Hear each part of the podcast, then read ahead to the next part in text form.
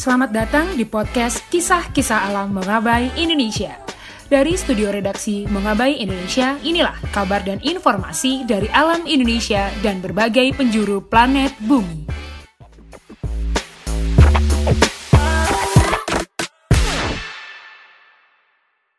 Kehidupan gajah Sumatera dalam ancaman besar. Rusaknya habitat yang menyebabkan terjadinya konflik merupakan kondisi nyata yang dihadapi spesies ini.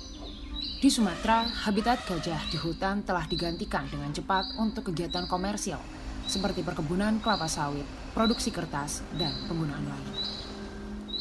Pada tahun 2007, total populasi gajah Sumatera diperkirakan tidak lebih dari 2.800 individu, tetapi jumlahnya sekarang mungkin sekitar setengahnya. Seperti di Provinsi Riau, Sumatera, 93% habitat gajah yang diketahui berada di hutan yang kini telah berubah fungsi untuk aktivitas komersil dan industri.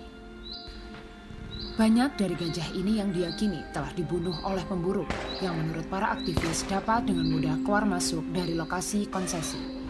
Aktivis meminta pemegang konsesi untuk berbuat lebih banyak dalam rangka melindungi hewan yang berkeliaran di tanah yang dikelola oleh perusahaan. Kini, habitat gajah yang tersisa terancam oleh proyek pembangunan jalan yang juga diwarnai korupsi. Sementara Provinsi Aceh diperkirakan hampir 80% habitat gajah Sumatera berada di luar kawasan hutan konservasi. Mereka tersebar di hutan produksi dan juga areal penggunaan lain. Pembukaan kawasan hutan untuk lahan pertanian, perkebunan, dan kegiatan lain termasuk pertambangan di kawasan ekosistem Leuser maupun Ulumasen menyebabkan habitat gajah menyempit. Kelompok yang jumlahnya sangat sedikit ini dikhawatirkan akan sulit berkembang biak. Merujuk pada dokumen Rencana Tindakan Mendesak atau RTM Penyelamatan Populasi Gajah Sumatera tahun 2020 hingga 2023 milik KLHK yang menjelaskan bahwa dibutuhkan sejumlah program dan tindakan mendesak untuk merespon kondisi kritis populasi gajah Sumatera. Dokumen yang disusun oleh tim Direktorat KKHK SDAE Kementerian Lingkungan Hidup dan Kehutanan dan LSM yang bekerja pada penyelamatan gajah Sumatera menjelaskan bahwa penyebab kematian gajah secara langsung adalah akibat adanya perburuan, konflik dengan manusia, jerat, racun, dan juga pagar listrik. Direktur KKH dalam pengantarnya menyatakan upaya penyelamatan gajah Sumatera beserta habitatnya harus dilakukan – tidak hanya oleh orang-orang yang bekerja dalam dunia konservasi, tetapi juga harus dilakukan dan didukung oleh pihak lain.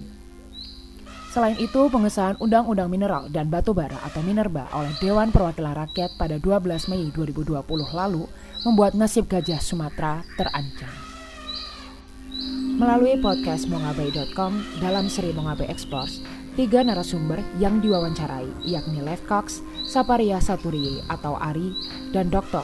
Wisnu Sukmantoro menyatakan bahwa hanya ada 10 tahun tersisa untuk menyelamatkan spesies yang sangat terancam punah ini. Namun, hal ini juga harus didukung dengan pengambilan tindakan yang baik yang bisa mewujudkan keberhasilan dalam upaya konservasi gajah.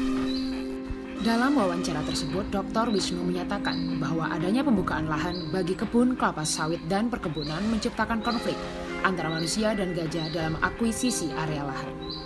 Konflik tersebut hendaknya nanti mampu berujung pada pembunuhan gajah yang dianggap mengganggu aktivitas manusia. Ari menambahkan bahwa sudah banyak NGO, peneliti, dan pemerintah yang telah membicarakan mengenai hukuman untuk pemburu atau pembunuh gajah. Namun praktik tersebut di lapangan tidak berlaku. Lev Cox juga mengatakan bahwa dengan mendukung upaya organisasi yang bergerak di akar rumput untuk bergerak lebih strategis maka dapat menyelamatkan ekosistem sebelum terlambat.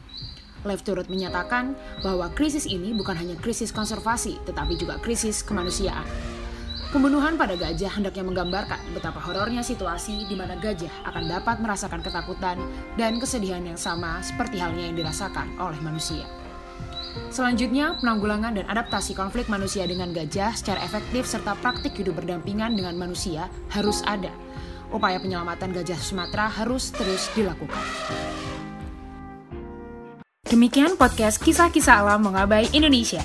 Jangan lupa follow Instagram at mongabai.id, follow Twitter at mongabai.id, like Facebook Mongabai Indonesia, subscribe YouTube Mongabai Indonesia, dan jangan lupa kunjungi www.mongabai.co.id untuk mendapatkan berita lingkungan teraktual tiap harinya.